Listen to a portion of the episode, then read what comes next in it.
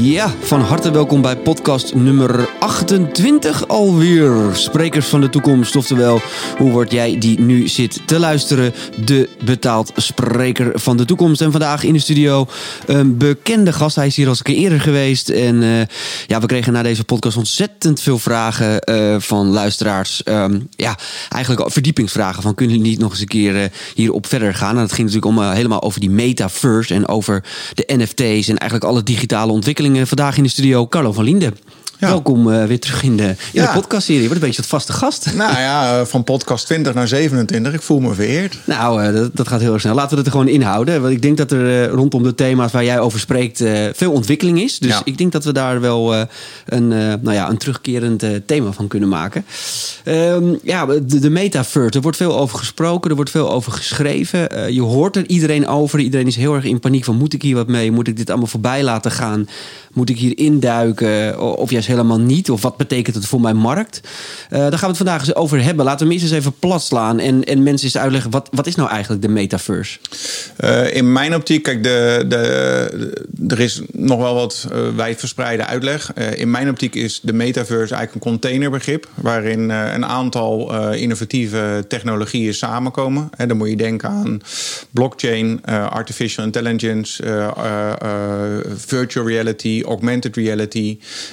5G, 6G, uh, NFT's komen daar dan ook wel weer gelijk bij om de hoek kijken. Uh, en uiteindelijk, als dat allemaal samenkomt, dan kom je in een soort toekomstvisie terecht, een nieuw internet, hè, uh, waarin wij eigenlijk verschuiven van uh, kijken naar 2D-schermen, gaan wonen, of nou ja, gaan werken, leren, shoppen en ook gaan, gaan feesten in 3D-werelden. Dus we gaan eigenlijk naar een toekomst waarbij je uh, je fysieke aanwezigheid in deze uh, echte wereld, zoals we dat gewend zijn, die ga je mixen met jouw virtuele aanwezigheid in virtuele uh, werelden. Dus dat gaat eigenlijk ja, naadloos hè, door de dag heen. Ga je in en uit virtuele omgevingen. Maar dat moet nu nog met een VR-bril dan, denk ik zo? Of?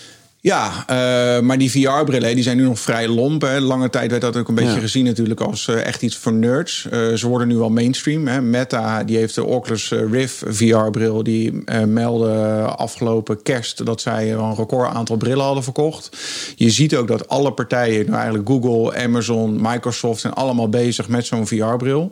Maar je ziet ook de ontwikkeling, dan met name weer een beetje bij augmented. Hè. Dus dat zijn eigenlijk virtuele lagen over de realiteit heen. Hè, dus virtueel, die, die vervangt echt jouw realiteit. Hè, dus die maakt een hele kunstmatige wereld. Daarvoor heb je zo'n lompe bril nodig. Augmented, hè, die, die geeft een laag over jouw realiteit heen. Dat zie je nu ook, ook al bij de socials gebeuren. En daar zie je nu ontwikkelingen dat de normale bril, zoals ik die op heb, uh, die worden nu al gebruikt om die augmented projecties in te doen. Zelfs uh, lenzen uh, zijn nu in ontwikkeling, waarbij je dus hard of soft lenzen indoet, waarbij dan die augmented laag geprojecteerd wordt over, jou, over jouw realiteit heen. Ja, kijk, en dit is natuurlijk precies de reden waarom het voor heel veel mensen een beetje ver van je bedshow is. Want als ik jou zo hoor praten, denk ik, ja, ik, ik hoor al die termen. Ik, ik weet dat ze bestaan. Mm -hmm. hè. Het is moeilijk om je daarin te leven. Want ja, we vonden het al moeilijk om social media te omarmen, om het zo maar te zeggen. Daar zitten we nu helemaal vol in. Maar je, je moet daar een beetje ook ingroeien. Maar neem ons dan eens mee in. Uh, uh, Oké, okay, we zijn dan vijf jaar verder. We, we zitten allemaal in die metaverse. Ik kom hoe, hoe, ziet dat er dan uit? Wat, wat ga ik uiteindelijk doen? Hoe, waar ga ik, log ik op in? Is het een website? Is het geen website? Hoe, hoe, hoe zie ik het voor me? Even, even heel plat geslagen. Nou, ten eerste denk ik dat je niet moet vergissen dat we langzamerhand al uh, wennen. En dat die metaverse eigenlijk uh, langzaam een beetje ons leven inkruipt. Ja, maar uh, stiekem zijn we er al mee bezig, maar we weten het eigenlijk nog niet echt nee, helemaal. Dus, dus neem zoiets als die social platformen. Hè. Bijvoorbeeld Snapchat is eigenlijk groot geworden en nog steeds super groot met augmented reality. Dus die maken allerlei filters die over de realiteit heen geprojecteerd kunnen worden. Nou, wat je daar bijvoorbeeld nu ziet, is dat zij een uh, test draaien met uh, uh, cosmetica filters. He, dus bijvoorbeeld MAC Cosmetics, die doet met hun samen een test. Waarbij ze dus nieuwe lippenstift, nieuwe rouges, zeg maar, he, die kun je allemaal proberen in je woonkamer. Ah, okay, door ja. middel van een filter. En dan kun je ze natuurlijk ook gelijk bestellen. He, dus, dus je ziet je eigen gezicht op het beeldscherm en je kan er al verschillende lippenstipjes, lippenstiftjes ja, overheen zeggen, nou, vind ik dit leuk of niet? Ja. En de vorige keer hebben we het ook gehad over social commerce. Dus je kan hem ook gelijk bestellen. en dan wordt hij netjes bij je thuis gebracht. Vinden we allemaal te gek. Snapchat die is momenteel ook bezig met op allerlei gebouwen... allerlei augmented projecties te, te verzorgen. Dus dan loop je op straat. Dan kijk je naar de Euromast en dan zie je er allerlei gekke animaties uitkomen. Ja. Nou, de, met name opkomende generaties. Zag ook iets van Nike vanochtend voorbij komen in, in ergens in China of zo. Die, dat er echt zo'n schoenendoos uit de... Uit de ja, ja inderdaad. Uh, op een hoek van een uh, winkelstraat. Uh, maar over Nike gesproken, die zijn hier heel erg mee bezig. zij maken nu bijvoorbeeld ook de winkelvloer met augmented reality. dus dan krijg je een soort gamification. Dat je dus op die winkelvloer allerlei projecties gaat krijgen... waar je vervolgens mee kan, tussen aanhalingstekens, kan spelen. Ja, dus je eigen schoen samen te stellen, even kort door de bocht. Ja, of om hem, om hem te proberen... of gewoon überhaupt om een spelletje spelen. Te spelen. Uh, maar wat je dus waar Nike denk ik op dit moment een hele sterke ontwikkeling leidt, is dat zij die winkelvloer veel meer echt als een experience uh, gaan inrichten. Dus je komt daar niet alleen meer om schoenen te kopen, want dat kan je namelijk ook online. Dus zij denken heel goed na over wat is nou de toegevoegde waarde van een fysieke winkel. En dat wordt dus echt gevonden in ja, beleving. Uh, en dat is wat zij op dit moment gewoon waanzinnig goed doen. En ik denk ook dat dat voor winkeleigenaren uh, iets zal zijn waar ze de komende jaren mee gewend zullen raken. Als je dan kijkt naar virtual reality, hoe dat in ons leven kruipt. Ja, ik weet niet wanneer jij voor het laatst een, een nieuwe keuken hebt gekocht. Maar uh, het is natuurlijk gewoon mogelijk dat jouw nieuwe keuken op dit moment uh, gemaakt wordt in virtual reality. En dat ja. zo'n keukenboer tegen jou zegt: Nou, loop maar even een rondje door je nieuwe winkel. Ja. En dan wordt het ineens heel toepasbaar, uh, omdat mensen soms moeite hebben, of veel mensen hebben moeite met een bouwtekening lezen. Hè. Veel mensen hebben ook moeite met een manquette om zich ja. echt voor te stellen: Oké, okay, wat betekent dat voor mij? Maar kunnen ze met een VR-bril ergens inlopen?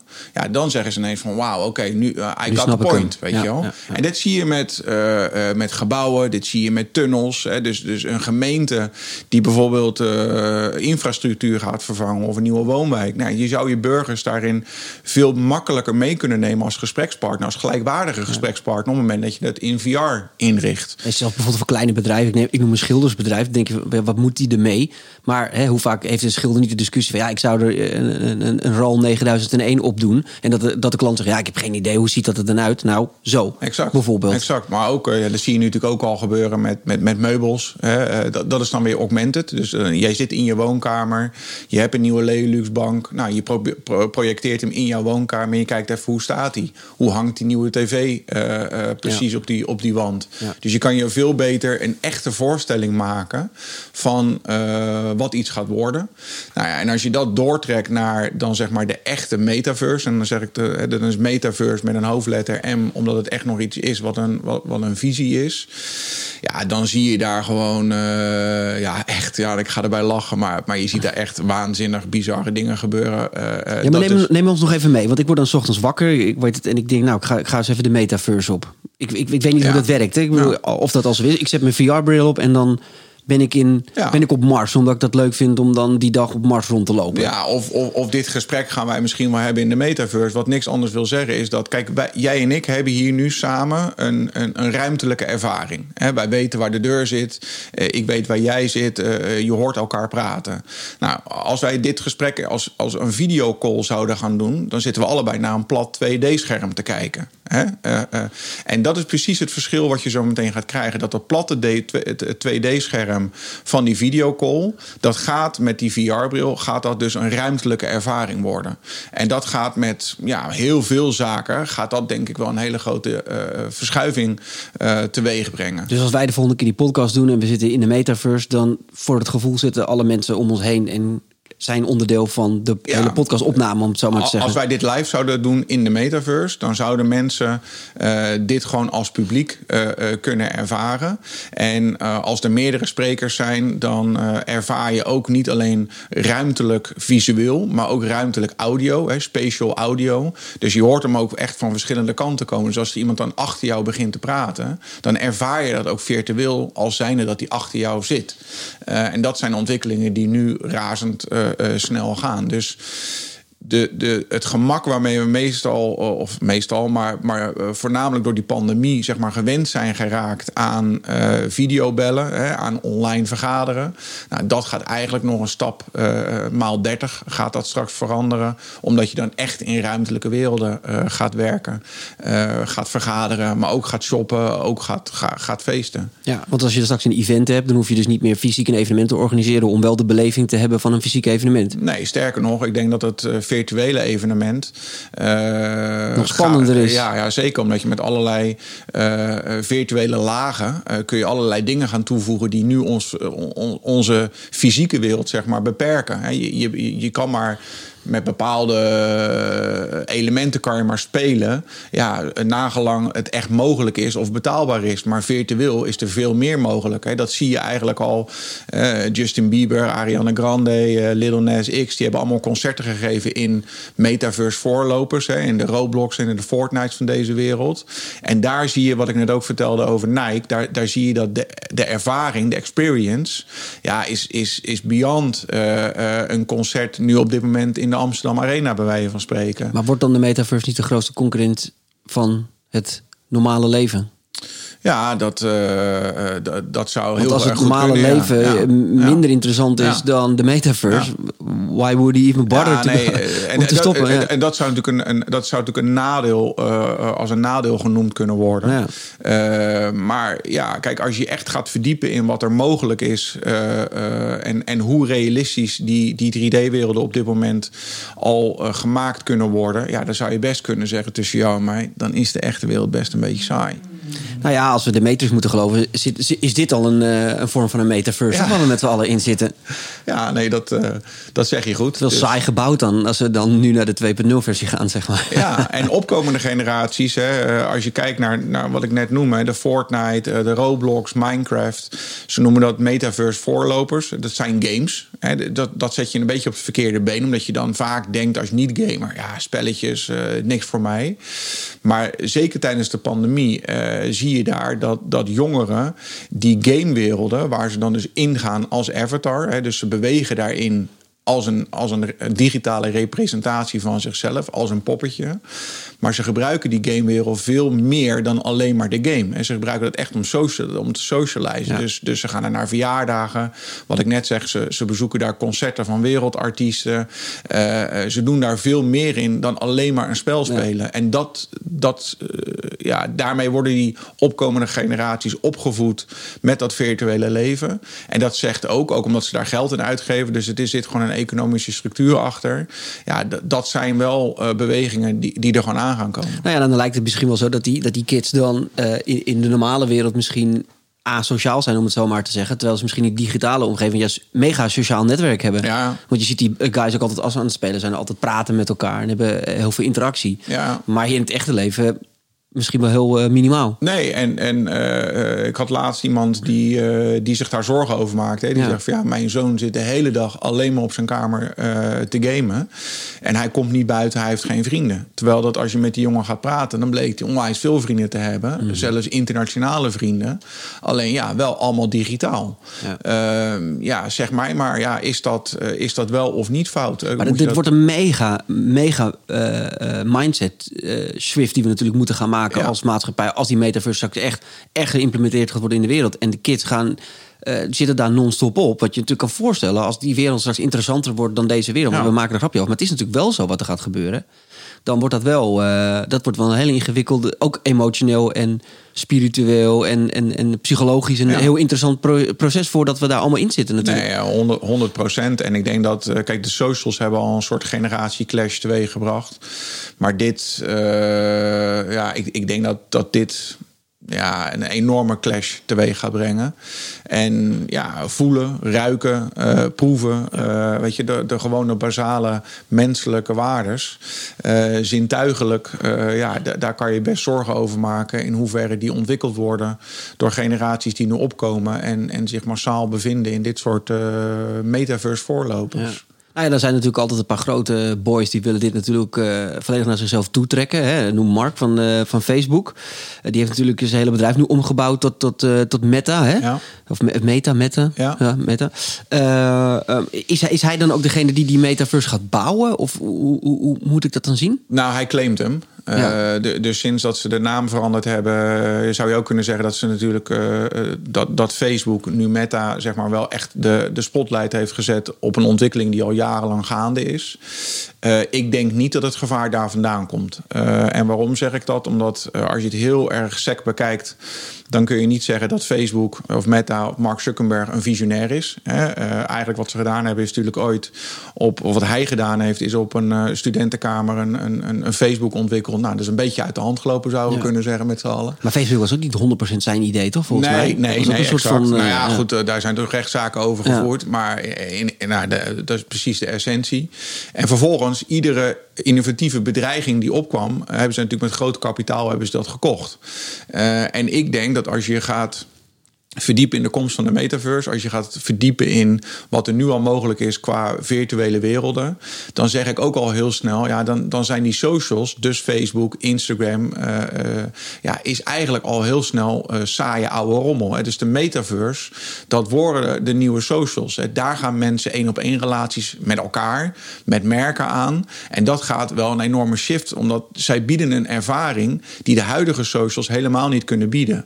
Dat is wat hij inziet, denk Uh, en, en, dat is waarom hij zijn bedrijf nu wil kantelen. En, en eigenlijk zegt van joh, wij moeten naar die metaverse. Maar ze hebben daar zo'n enorme grote achterstand. Hij wil gewoon gezien worden straks als degene die het bedacht heeft. Hij, hij, wil hem, hij wil hem naar zich toe trekken. Ja, maar, de, ja, maar dat, gaat, dat gaat niet lukken. Want, want ze hebben nu iedere waakhond aan hun broek hangen. Ja. Uh, de, dus ze hebben wel wat anders aan hun hoofd daar. Ja, hij is eigenlijk net te laat, om het zo maar te ja, zeggen. Er is ook niemand meer die voor hem wil werken. Uh, dus hoe gaat hij dat ontwikkelen? En nogmaals, die metaverse voorlopers die ik net noem. Zo'n Fortnite wordt al sinds 1998 wordt dat ontwikkeld. De, dus het is niet zo dat je dat even overnight even bouwt. Daar, daar gaan gewoon echt jaren en jaren ontwikkeling in. En zijn probleem is dat hij dit keer geen grote overname kan doen van een grote game studio. Wat Microsoft uh, recent wel heeft gedaan.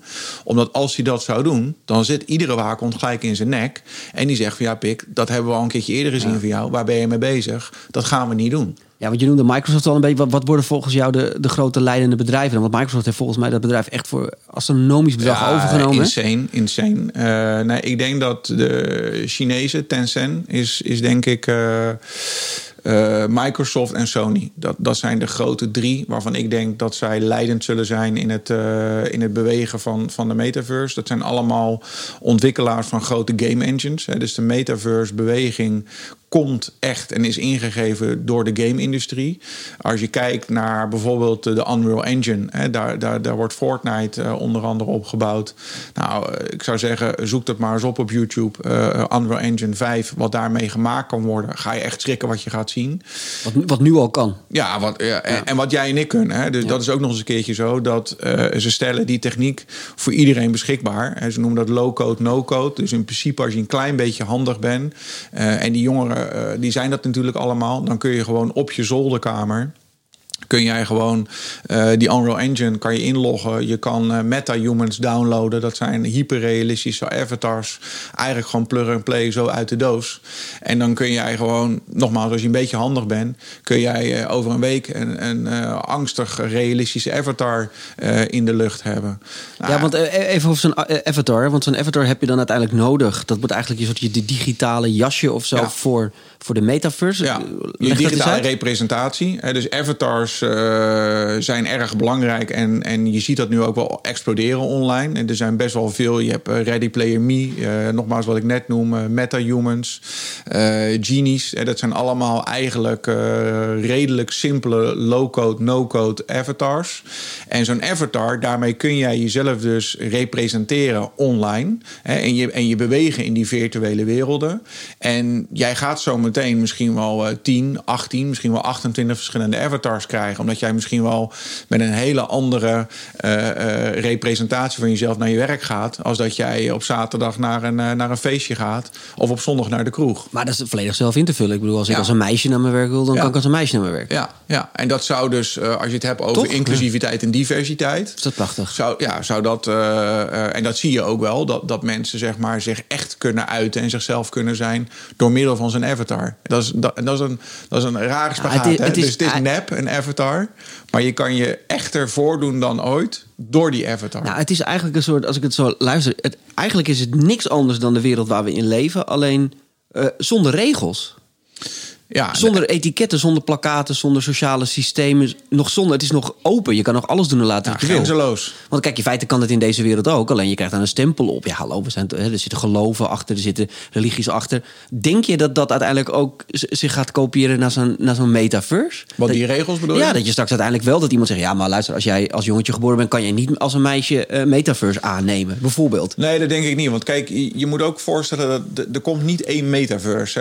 Hè? Uh, de, dus zo'n metaverse metaverse, die werelden waar we het over hebben, er komen verschillende soorten virtuele werelden. Okay. je zou heel overtrokken kunnen zeggen, zoveel websites als er zijn, zoveel virtuele werelden komen er misschien wel. Oké, dus iedereen kan ook gewoon een metaverse bouwen. Er komt niet één metaverse. Ja, nou, dat is een dure exercitie, denk ik. Maar uh, uh, je ziet nu al, er zijn er nu ongeveer 300 in aanbouw. Dus er zijn ongeveer 300 van dat soort werelden uh, naar verluid nu die, die gebouwd worden. Um, dus je zou je ook voor kunnen stellen dat als jij uh, als man, als vrouw, uh, als uh, paarsharige, groenharige, ja, dat je ook gewoon wel misschien een wereld krijgt voor groenharigen. Ja. De, dus dat je ja, die niches die nu al belangrijk zijn, ja, dat je daar straks nog helemaal je ei in kwijt kan. Maar die, die, die, die, die eigenaren van Steam Metaverse, die worden natuurlijk wel machtig. Want die gaan, de, die gaan natuurlijk de regels bepalen. Dat worden een beetje de goden van, van, van, van de, de Metaverse. Want als die zeggen, ja, maar ja, we willen dus niet dat er mensen zonder blauw haar inhaken met een after. Ik zeg maar wat. Ik, ik weet begon niet wat regels zijn. Maar daar, gaan natuurlijk wel, daar ga je natuurlijk wel straks donder over krijgen.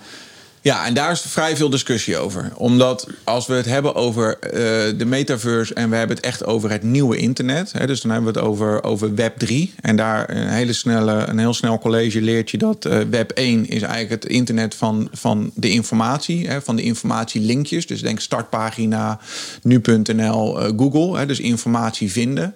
Daar konden we eigenlijk weinig mee. Dus we konden niet inloggen en dat soort zaken. Dat was heel statisch. Web 2 was eigenlijk het linkje van de sociale linkjes, hè, dus het internet van de sociale linkjes, waarbij we de social media platformen zagen ontstaan, dus mensen met elkaar in verbinding brengen. En Web 3 is eigenlijk het internet van de economische linkjes. En dat is met name bepaald door de blockchain. En de blockchain zorgt ervoor dat je decentraal, hè, dus dat betekent dat er geen absolute eigenaar is. Met één server waar al die accounts op beheerd worden. Dus de Facebook-server, daar moeten we allemaal op inloggen om op Facebook te kunnen. Dat is een centrale uh, georganiseerde uh, techniek. En de blockchain is decentraal. Dus die zorgt ervoor dat je. Eigenlijk is dan een soort grootboek waarin bijgehouden, allerlei transacties worden bijgehouden. Maar die transacties worden bijgehouden op allerlei verschillende computers. En uh, dat decentrale uh, idee zorgt er dus voor dat er geen absolute eigenaar zal komen van de metaverse. Als dat goed werkt. Ja, Omdat die nieuwe werelden, het grote verschil tussen een Fortnite, een Minecraft en een Roblox, is dat zijn Web 2 werelden. En de nieuwe werelden die in aanbouw zijn, dat zijn Web 3 werelden. Dus die worden gebouwd op de blockchain wat ons in staat zou moeten stellen om uh, dat dus uh, te organiseren zonder dat er een partij de absolute zeggenschap over heeft. Ja. Dus de community. Wat is het hele idee achter de blockchain natuurlijk, dat ja. het gewoon volledig vrij is. Exact. Maar als we dan even kijken naar de, uh, de NFT, hè, want dat is de, wat, wat voor rol heeft die binnen die metaverse? Wat is een NFT? Een NFT is een, uh, is een contract, is eigenlijk een slim contract, die met een paar regels uh, computercode zijn vastgelegd uh, op de blockchain. En dat contract is eigenlijk vervolgens een eigendomsbewijs van een digitale uh, asset. Dus van een digitaal item. Dus het is een foto, het is tekst, het is uh, een video. Uh, dus eigenlijk zou je kunnen zeggen dat een NFT is een eigendomscertificaat, een slim eigendomscertificaat van een digitaal item. En dat moet altijd een uniek item zijn. Want ik bedoel, kan, stel dat je een boek zou uitgeven in de metaverse of zo. Ja, dus de non-fungible betekent dat die uniek is. Oh, ja. Dus een fungible uh, is vergelijkbaar met elkaar. Dus 1 euro. Dus een euro is fungible. Dus een euro staat gelijk aan een euro. Een, een bitcoin is ook fungible. Dus één bitcoin staat gelijk aan een andere bitcoin. Non-fungible betekent dat die uniek is. Dus er is er maar één van.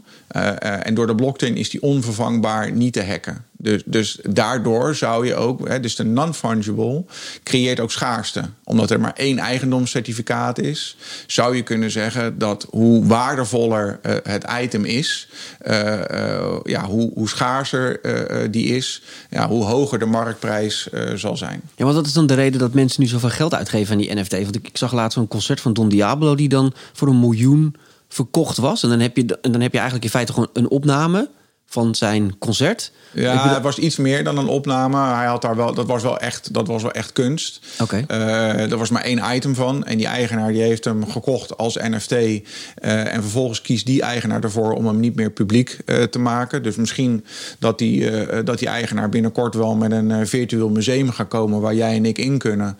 En dat wij toegang moeten betalen. weet ik veel wat, ja, een, een, halve Ethereum om, om dat museum in te kunnen, waar dan dat kunstwerk van Don Diablo hangt. Um, en je in tegenbetaling kan bekijken. Ja, exact. Wat, wat, voor types zijn dat dan nu, die al die NFT's voor dat soort bedragen kopen? Want... Kijk, die NFT's die hebben op dit moment een heel slecht imago. Hè, want die, die zijn uh, eigenlijk een beetje eh, bekend geworden door, door de kunstwereld. Hè. Er waren een aantal projecten zoals de Board Ape uh, Yard Club... die suggereren dat het plaatjes zijn van verveelde apen. Ja. En die NFT's die gaan ineens uh, super hard. Maar dat is eigenlijk een community, het is een gemeenschap... die synoniem staat voor een bepaalde movement in die Web3. Maar daardoor dacht iedereen ineens van... oké, okay, NFT's, dat gaat over plaatjes. En waarom zou ik in godsnaam geld betalen voor een plaatje... wat ik gewoon met copy-paste prima kan kopiëren? Ja. Maar daar gaat het niet om.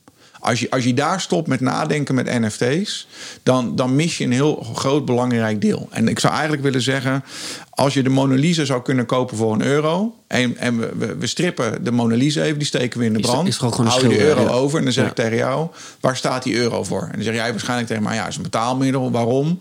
Omdat we dat afgesproken hebben in Den Haag of in Brussel. dat die euro een wettelijk betaalmiddel is. Oké, okay, fine.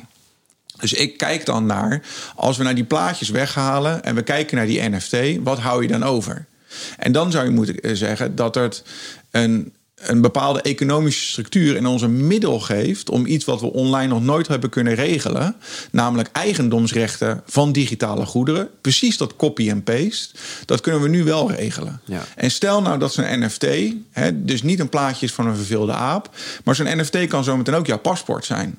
Het kan zometeen ook jouw rijbewijs zijn. Het is een aankoopbon van uh, goederen die jij koopt. Hè. Dus op het moment dat jij op Marktplaats iets te koop zet wat waardevol is, dan zeggen ze heel vaak: voor pik, heb jij die, heb jij die aankoopbon? Heb bonnetje, ja. Ja. Ja, ja. Maar straks is dan een NFT. Dus eigenlijk is het ook wel een toegangsbewijs voor een voetbalconcert of misschien voor een, uh, een aparte sectie waar je content kan krijgen die heel exclusief is, waar je alleen maar toegang toe krijgt als je een bepaalde NFT hebt. Ja, eigenlijk is het gewoon exact hetzelfde als in het dagelijks leven. Ik bedoel, je koopt een dure auto. het is ook een stukje status misschien wel zo'n NFT. Ja, sommige van, joh. Ik, ik heb hem. Ja. Hè, Ja. eh, waar, waarmee je nu dan misschien nog niet zo heel erg de, de, de, de, de blitz kan maken. Maar straks in de digitale omgevingen misschien wel. Eh, eh, nou ja, en, het is net met schoenen en weet ik veel wat in het dagelijks leven. Ja, waarom betaal je heel veel? Laatst had, had, Nike eh, eh, ehm, een collapse met Louis Vuitton. Nou, die, die schoenen gaan voor mij voor 100, 200.000 euro per paar gaan weg. Ja, waarom betalen mensen dat? Ja, status, aanzien, iets bijzonders hebben, investering. En zo moet je eigenlijk ook naar een NFT kijken. Ja, zeker. Want Nike, die hebben Artfact gekocht. Dat is een beetje het leidende virtuele kledingbedrijf in de wereld. Omdat die avatars waar we het net over hadden... die moeten ook zo meteen schoenen hebben. En die moeten ook een Gucci-tasje hebben. En als Gucci zo meteen zeggen... we maken dat virtuele tasje, maar we maken er maar vijf... en die kan jij kopen als NFT... dan heb je dus schaarste. En het, en het rare is, is dat als je dan daar nu over denkt... dan denk je, dat is debiel, dat ga ik nooit doen. Maar we doen niks anders in het dagelijks leven. Ja, maar virtueel... want, want straks wil je met je Gucci-tasje in, in de metaverse show eh, en rondlopen... En je al. imago-beelden. Ja. Ik bedoel, in, in de States, eh, generatie Z en generatie Alpha... die geven op dit moment meer geld uit aan een online presence... dan aan een offline presence. Dus hoe ze erbij lopen bij Fortnite of in Roblox... vinden ze belangrijker dan hoe ze erbij lopen op high school. ja, bizar. Bizar. Ja, maar dat, dat is dus wat we zeggen. Is dat mensen dus langzaam die verschuiving gaan maken. Ja, maar bizar. Maar ik bedoel, op, op de socials, op Instagram... hebben we er ook allemaal wel eens een fotootje gemaakt... waar we misschien even met een filtertje onszelf hebben opgepoetst... om maar het beeld te creëren. Dat is het hele mechanisme van het menselijk ego. Dat is het beeld dat wij willen projecteren op de ander. Dus wat je net zegt over status en NFT's... ja, natuurlijk gebeurt dat. Uh, want jij wil zo meteen laten zien... Uh, dat je dat Gucci-tasje, waar er maar vijf van zijn... in jouw wallet hebt zitten. Maar gaan we, gaan we uh, en misschien gaan we dan te veel over, over het spirituele gedeelte erin. Maar ik vraag me dan af, gaan we dan steeds verder af van de essentie waar we als mensen ooit voor zijn bedacht? Of gaan we er juist steeds meer naartoe? Nou, wat is de essentie waar we nou, ja, goed, kijk, we, we, we, hebben het natuurlijk over dat we, de, dat we uh, nou ja, we begonnen eerst met social media. Nou, ook met internet. Op internet kon je ineens een bedrijf binnen een week opbouwen. Want als jij een mooie website had, had je een bedrijf. En dan kon je, ik heb, ben laatst nog opgelicht met het, met, met het kopen van, uh, van sneakers. Uh, omdat ik, ja, website zag er super professioneel uit. Dus het zit wel goed, het zit wel snor. Nou, dat zat het dus niet. toen kreeg je social media. Nou ja, ik, ik zag van de week een, een foto van een meisje die deelde dat ze aan het huilen was. Dat ik al dacht van hoe ver zijn we dus als maatschappij al dat je dus verdriet hebt. Ik ga er even vanuit oprecht. En dat je dan op dat moment denkt, hé, hey, daar ga ik eens een foto van maken. Weet je, dat, dat vind ik al waanzinnig. En dan gaan we nu zelfs nog een stap verder. Dus dat we straks alleen nog maar in een digitale omgeving aan het, aan het, aan het leven zijn. Ja, dat is best wel. Ja, of tenminste, ik denk nou, nu dat is alleen, heftig. Alleen maar virtueel. Ik denk dat dat, dat zal denk ik niet gebeuren. Ik denk dat het een mix is. Hè? Dus ik denk dat je. Ja, maar hoe lang gaat dat duren? Kijk, als jij zegt van de metaverse is straks spannender dan, dan real life. Ik bedoel, ja, als en perfecter dus ik bedoel, de heg is daar natuurlijk perfect geknipt. Precies. En eh, iedereen ziet er eh, perfect gekapt uit. En, uh, de, de, dus, want dat is natuurlijk wat, wat virtueel mogelijk is. nee, maar ik denk dat dat, een, dat, dat absoluut een terechte, een terechte zorg is natuurlijk. nou, niet eens zozeer een zorg, maar meer gewoon... misschien is dat juist wel waar we naartoe moeten met z'n allen. Weet je? Misschien is dat wel het paradijs waar we allemaal ook binnen religies over praten met elkaar. Ja, kijk, en de metaverse, als je het hebt over dromen en over dromelijke verwezenlijken, daar hebben we natuurlijk allemaal de mond vol van. Dan kan dat natuurlijk daar wel. Dus Instant. ja. ja. dus alles waar je, waar je ooit van droomde, maar ook je nachtmerries, die kunnen daar wel uh, de waarheid worden. En ja, je zou ook kunnen zeggen, kijk, eh, als mens zijnde uh, zijn we natuurlijk altijd al op zoek geweest naar hoe, hoe kan het morgen beter zijn dan vandaag. En, en in dat kader uh, ja, valt dit denk ik wel op zijn plek. Ja. Nou goed, laten we daar niet te veel in door uh, gaan. Misschien voor een andere, voor een andere een extra podcast hierover. Over, over het spirituele gedeelte van het metaverse. E-, e-, even terug, uh, stel nou als bedrijf. Hè, wat moet je hier nu als bedrijf nu mee op dit moment? Waar moet je wel op inhaken en waar, wanneer niet? Ik denk dat het een beetje, kijk, een metaverse wereld bouwen uh, is uitgesloten, uh, denk ik. Hè. Dus, Voor elk normaal bedrijf, om het zo ja, te zeggen. Ja, er zijn in Nederland uh, wel initiatieven. Hè. Ik denk dat Your Open Metaverse is, zijn jongens in, in Leusden, die, die kunnen je daar zeker bij helpen. Maar het is nog wel een dure exercitie. Ja. Um, en nog wel vaak een beetje, als ik dan zie, ook nog vaak een beetje basic of zo. Bij sommige avatars en dat soort dingen vind ik dan nog niet heel, heel bijzonder wat ik voorbij zie komen. Dat is meer iets, denk ik, van onze generatie. Voor jongeren uh, they couldn't care less. En als je kijkt naar Roblox, jij en ik begrijpen dat niet, want het zijn al een hele blokkige avatars, is een hele blokkige wereld. Maar ja, als je de aantallen ziet, hoeveel dagelijkse gebruikers die hebben, dan uh, dus uh, en, en dat wordt ook steeds beter. Hè. ik bedoel, Bezos die had ooit in de jaren negentig een legendarische e-mail naar zijn medewerkers waarin hij zei van hou je vast. Hè, dit is de slechtste online shopervaring die mensen ooit zullen hebben. Vanaf hier af aan zal het alleen maar beter worden. En datzelfde geldt natuurlijk voor de metaverse en voor NFT's. Hè, dat is nu nog een hele slechte UI en UX, maar dat wordt alleen maar beter. Er wordt op dit moment aan gewerkt. Dus ja, uh, avatars uh, zijn slecht of zien er hoekig of blokkerig uit, maar dat, dat, dat gaat komen. Okay, dat, gaat, dat, gaat, kijken. dat, gaat super hard. En waar moet je dan als bedrijf naar kijken? Ja, ik denk dat je uh, ten eerste de, de ontwikkeling in de gaten moet houden. Eigenlijk hetzelfde met social. Dus je moet het serieus nemen en ermee bezig zijn. Maar je wilt natuurlijk de eerste zijn. Hoeft niet per se. Dat, nee? ik zou niet zeggen dat je de eerste moet zijn. Kijk, dat geldt misschien voor de Nikes van deze wereld. En uh, misschien voor een Feyenoord of voor een Ajax. Weet je, dat, dat, is een leuk persbericht. Maar uh, als retailer op de hoek uh, moet je helemaal niet aan gaan beginnen. Laat anderen het maar ontwikkelen en uitwerken. Ja, en, exact. Ja, stapjes later in. En, maar je, nogmaals, je moet, je moet het wel in de gaten houden. Je moet je er ook wel in verdiepen. Omdat ik denk dat die consument en dat is denk ik belangrijk, die gaat hieraan gewend raken. Dus als jij niet daar zichtbaar bent, is hetzelfde met social, en daar niet actief bent, ja, dan ga je, dan ga je de boot missen, dan ga je omzet missen. En ik zou in eerste instantie ehm, vooral denk ik ook wel kijken naar, naar de NFT's. Ik denk dat dat wat toegankelijker is, dat dat beter te begrijpen is en dat dat ook uh, nu makkelijker uh, toe te passen is. En het ligt een beetje aan de grootte van je bedrijf, maar je ziet uh, in omringende landen dat uh, de grote bedrijven nu wel echt speciale uh, managers, directeuren aanstellen die, die de metaverse uh, ja, zeg maar omarmen. Hè, dus die eigenlijk de, de ontwikkeling in de gaten houden, die echt echt insane hard gaan. Ik bedoel, nou, ik, ik denk dat ik er toch wel uh, een beetje op zit, zou ik maar zeggen. Klein beetje. Uh, en, en dat is uh, bijna al niet bij te houden. dus aan de ene kant is zo'n metaverse officer, die houdt het bij. En aan de andere kant geven ze die ook vaak de taak om te zeggen... oké, okay, en, en wat betekent dat voor onze industrie? dus de Nike's, de Adidas van deze wereld... die zie je dat allemaal doen om, om die reden. Ja, en, en wat, wat gaat het bijvoorbeeld doen voor de zorg en voor het onderwijs? Uh, onderwijs uh, zal denk ik een van de eerste zijn die hier wel mee te maken gaat krijgen. Omdat zij natuurlijk ook te maken krijgen met, uh, met opkomende generaties. Ze moeten dus ook een beetje klaarstomen voor ja, dit onderwerp. Zeg maar. nou, neem maar Roblox. Die hebben zichzelf als doel gesteld om in 2030 100 miljoen studenten te huisvesten. Die dus, in de metaverse. Ja, in, ja. in Roblox. Die dus daar lessen volgen. Fortnite doet hetzelfde. Hè. Dus zij stellen nu studenten, of sorry, docenten in staat om met Fortnite Creative allerlei lessen die zij geven om te zetten naar virtuele uh, belevingen. Dus in plaats van dat je een geschiedenisboek leest. En stel je dit even voor, uh, in plaats van dat je een geschiedenisboek leest met plaatjes. Zit je erin? Ja, ga je straks ga je, ga je gewoon naar uh, de riddertijd. En ga je daar een beetje ervaren. Snap je wat ik bedoel? en, en, en datzelfde dus het onderwijs gaat daar. En uh, wat je daar ook al ziet, uh, bijvoorbeeld een platform als uh, Rabbit Hole. Dat is eigenlijk een beetje een platform waar je die hele Web3-movement en blockchain en de toepassing daarvan kan leren. Maar ze doen daar learn to earn. Dus alle lessen die jij volgt en vervolgens de, de geleerde lessen, in de, welke mate jij die toepast, doordat je daar applicaties gebruikt in die Web3-omgeving, daar krijg jij weer tokens, dus NFT's voor, waarmee je kan aantonen. Kijk, dus je bouwt een, een, een cv op op basis ook van ja, echt verdiende uh, ja. NFT's. Ja, dus uh, dan wordt het niet alleen maar leren en gorddroge stofkouwen in een klas, omdat een docent dat van je vraagt.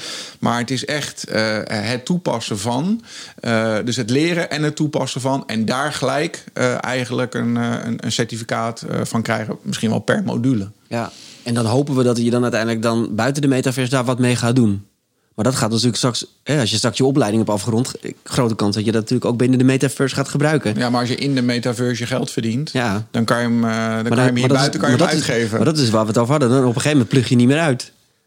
Nee, ja, dat, zou, uh, ja, dat zou heel goed kunnen, of, of gedeeltelijk. Ja. En dat, kijk, uh, het uh, vervelende is natuurlijk dat we dat ook al met de mobiele telefoon zien. Hmm. He, daar zitten we natuurlijk ook de hele dag op. En ja, tien jaar geleden legden we hem nog wel eens weg. En, en nogmaals, dan zeg ik altijd, was de tv het, het first screen in onze woonkamer. En dan zeiden we, ja, de mobiel is het second screen. Maar inmiddels is dat natuurlijk wel omgedraaid. Ja, maar 100%. Ik bedoel, vroeger was het nog not dan als je met elkaar aan tafel zat om je telefoon erbij te pakken. Tegenwoordig zie je gewoon groepen alleen maar op je ja. Ja, ja, ja. En, maar en, eigenlijk en, en is dit de... gaat harder, hè? Dus vergis je niet dat. En, en is verslavender. En is verslavender. En de, kijk, de technische ontwikkeling gaat harder. En dus ja. de mobiel in 95 of in 98, weet je wel, dat was nog, nou, moeten we dat allemaal wel willen met elkaar? Gaat niet gebeuren. Nou, we zijn nu goed, zeg maar 25 jaar verder. En nou, kijk hoe dat afgelopen is. D dit gaat geen 25 jaar duren. Ik vind het wel mega interessant, Carlo. Ik, ik moet heel erg zeggen dat ik, dat ik er een paar weken geleden ook nog niet zoveel over wist. En ook wel heel erg benieuwd naar was. Maar het wordt wel steeds concreter hoe je het ook uitlegt. En hoe ik het eigenlijk nu voor me zie, hoe, waar we ook denk ik op korte termijn al uh, dingen in mee gaan maken, is dat waarin je, nou ja, als je nu even die, die brug legt tussen, tussen uh, um, normaal internet en waar we dan nu gaan, naartoe gaan. Uh, je, je, je noemt die retailer op de hoek. Nou, laten we zeggen dat hij een schilderswinkel heeft. Nou ja, nu maken we al de stap dat we niet naar de winkel toe gaan, maar dat we eerst op de website gaan kijken of ze misschien wel spullen hebben. Maar nu ga je eigenlijk wel naar de winkel toe, maar in een digitale omgeving. En of je besluit dan wel naar de fysieke winkel toe te gaan, of je bestelt daar via de metaverse je kwasten of je, je, je verf. Ja, en, maar en dan dat- zit je er echt in. En je eh, kan door de winkel heen lopen. En je kan dingen aanraken. Je kan het bekijken. En- Exact, Ja. exact. En, en eh, als je binnenkomt, kan hij een hele grote verfshow geven. Waarin jij de meest fantastische, Oh ja. eh, trendgevoelige kleuren Ja. ziet. En dat je denkt van wauw, wat een schouwspel. Helemaal te gek. Zoals En dan kan je ook nog even laten zien hoe het er op je huis uitziet. hoe het eruit ziet. Ja, exact. En het voordeel is dat, kijk, een, een, een web-eigenaar, dus hè, een, een e-commerce platform, als daar een toevallige passant voorbij komt, dan kan je die heel moeilijk vangen. Iemand komt op jouw site en natuurlijk met cookies en dergelijke kan je hem trekken, maar dat gaan we ook allemaal dichtzetten inmiddels.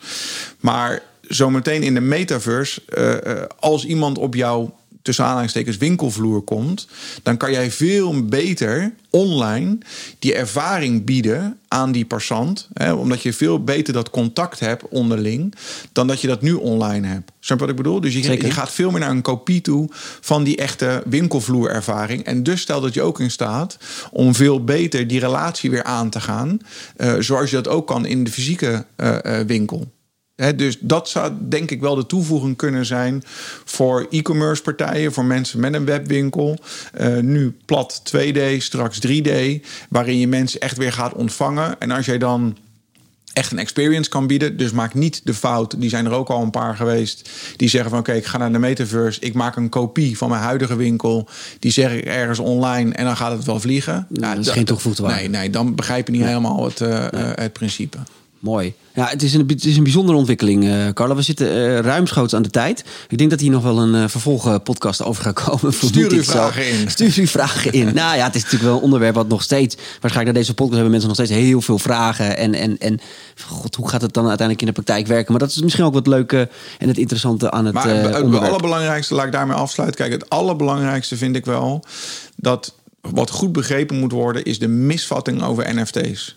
Dus, dus ga niet af op wat de mainstream media in Nederland, en die heb ik heel hoog zitten, maar uh, op dit moment berichten over NFT's. Je moet vrij veel huiswerk doen, maar het is meer dan een JPEG. Het is echt, daar ontstaat op dit moment een economische structuur die echt hele verregaande gevolgen kan hebben voor iedereen. Nogmaals, op het moment dat je paspoort, je rijbewijs, je aankoopbon, uh, een toegangsbewijs tot een concert, een toegangsbewijs tot een cursus, als dat allemaal een NFT wordt, en dat wordt het allemaal, dan praten we over iets heel iets anders dan uh, uh, een plaatje waarvan we niet begrepen hadden waarom dat het NFT is, want dan kan hem ook kopiëren.